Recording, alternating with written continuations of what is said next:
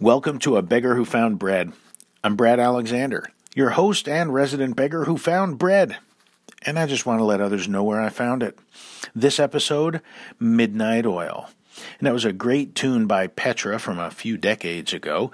And actually, it was the first song drummer Louie Weaver used a double bass drum on. So look at that. You're learning stuff already. Also, lead singer John Schlitt, yeah, he still has not been able to get himself out of the pants that he wore back then. Oh my goodness. It would take the jaws of life to get him out of those things. Ugh, yeesh. That was just inappropriate. Anyway, I actually thought about using the band Midnight Oil as the music lead in for those who listen on the Anchor podcast platform and get that added feature. Eh, Midnight Oil was eh, kind of a one hit wonder band out of Australia, and of course, me calling them a one hit wonder spurs angry comments like, One hit wonder?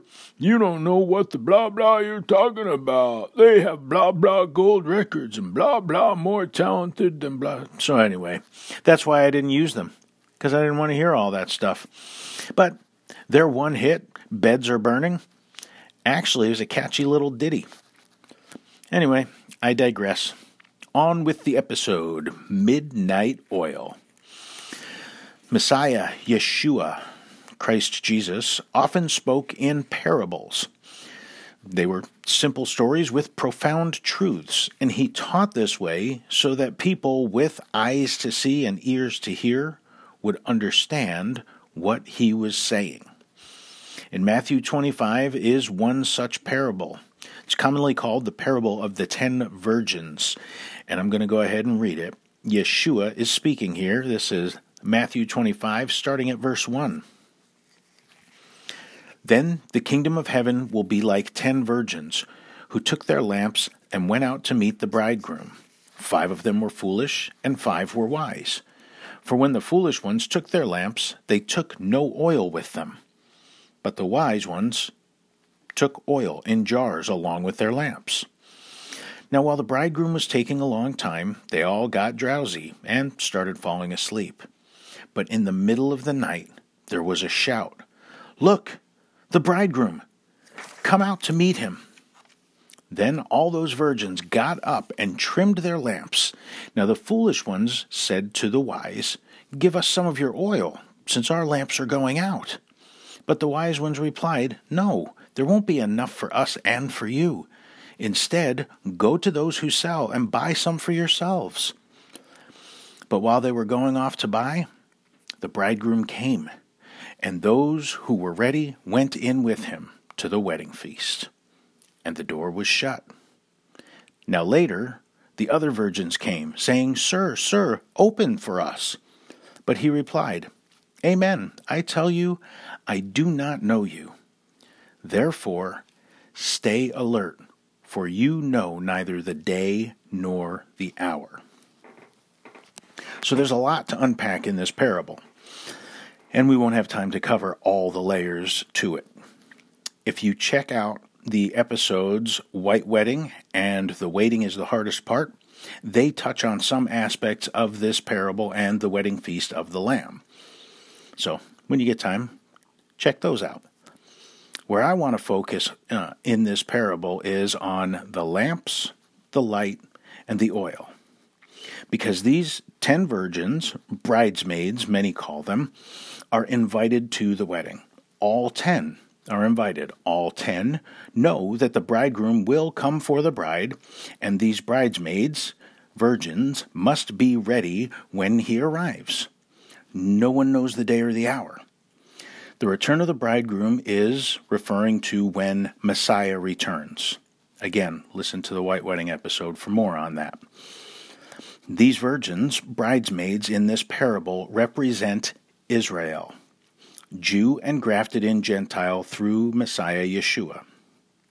Now, the reason I say this, and I believe is backed up by Scripture, one, Yeshua said in Matthew 15, that he came only for the lost sheep of Israel, which are represented by ten tribes.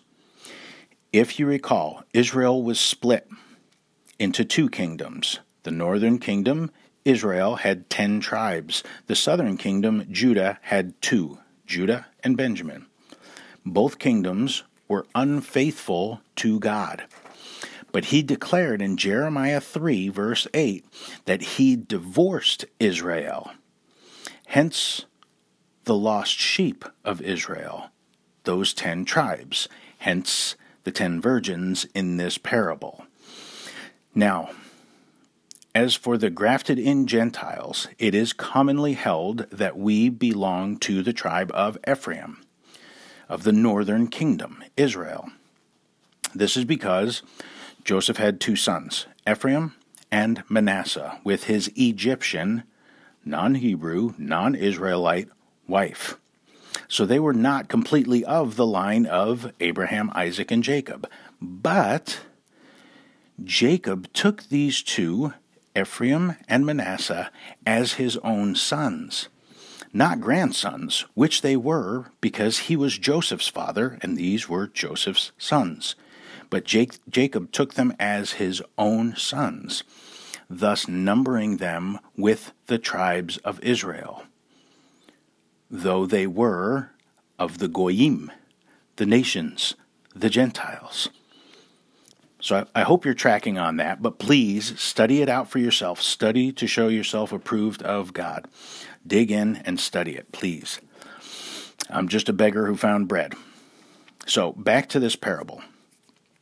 These ten virgins represent Israel, Jew, and grafted in Gentile, who have been invited to the wedding of the ages. All ten are invited. All ten know the bridegroom will return. All ten have lamps, but only five have light. And why is that? I'm so glad you asked. Looking at the lamps, the light, and the oil. First of all, the lamps. What are they? Look at Proverbs chapter 6 and verse 23. It says, For the mitzvah is a lamp, Torah a light, and corrective discipline the way of life. The mitzvah is a lamp. So, what does mitzvah mean? It means commandment. The commandment is a lamp. So, all ten had the commandment. For the mitzvah is a lamp, Torah is a light, and corrective discipline the way of life. So, what is the light?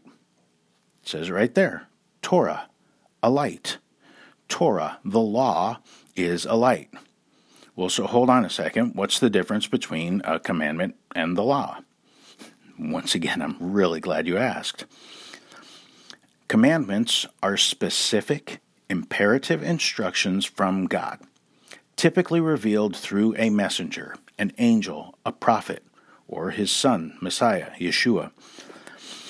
A law is any instruction from God, be it labeled a commandment or not. Think of the law of sowing and reaping, the law of tithing, the law of fasting, chastity. They may not have commandment attached to them, but they are law. Further, a law is an eternal truth.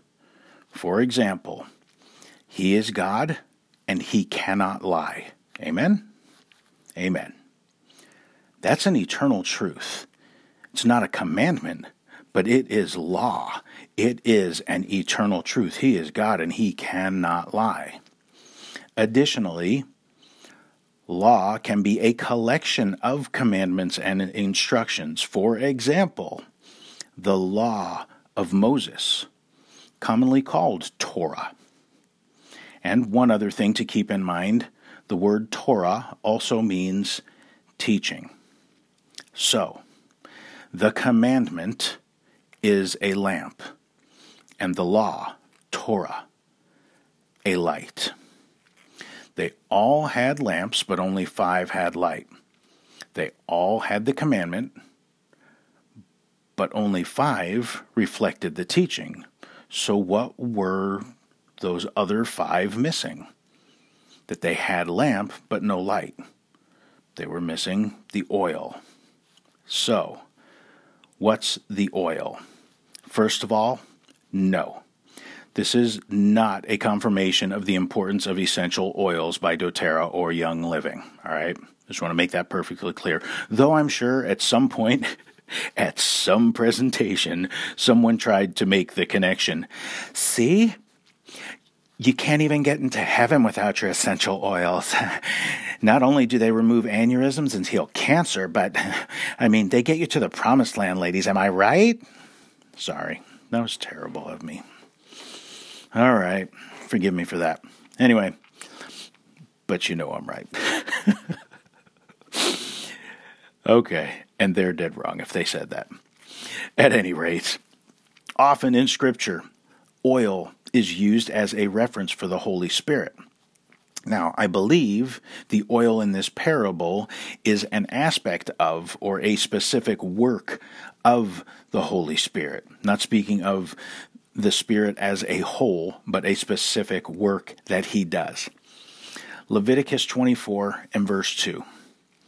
Order B'nai Yisrael to bring to you pure olive oil beaten for the light, to keep a lamp burning continually. Order the children of Israel to bring you pure olive oil beaten for the light, to keep a lamp burning continually.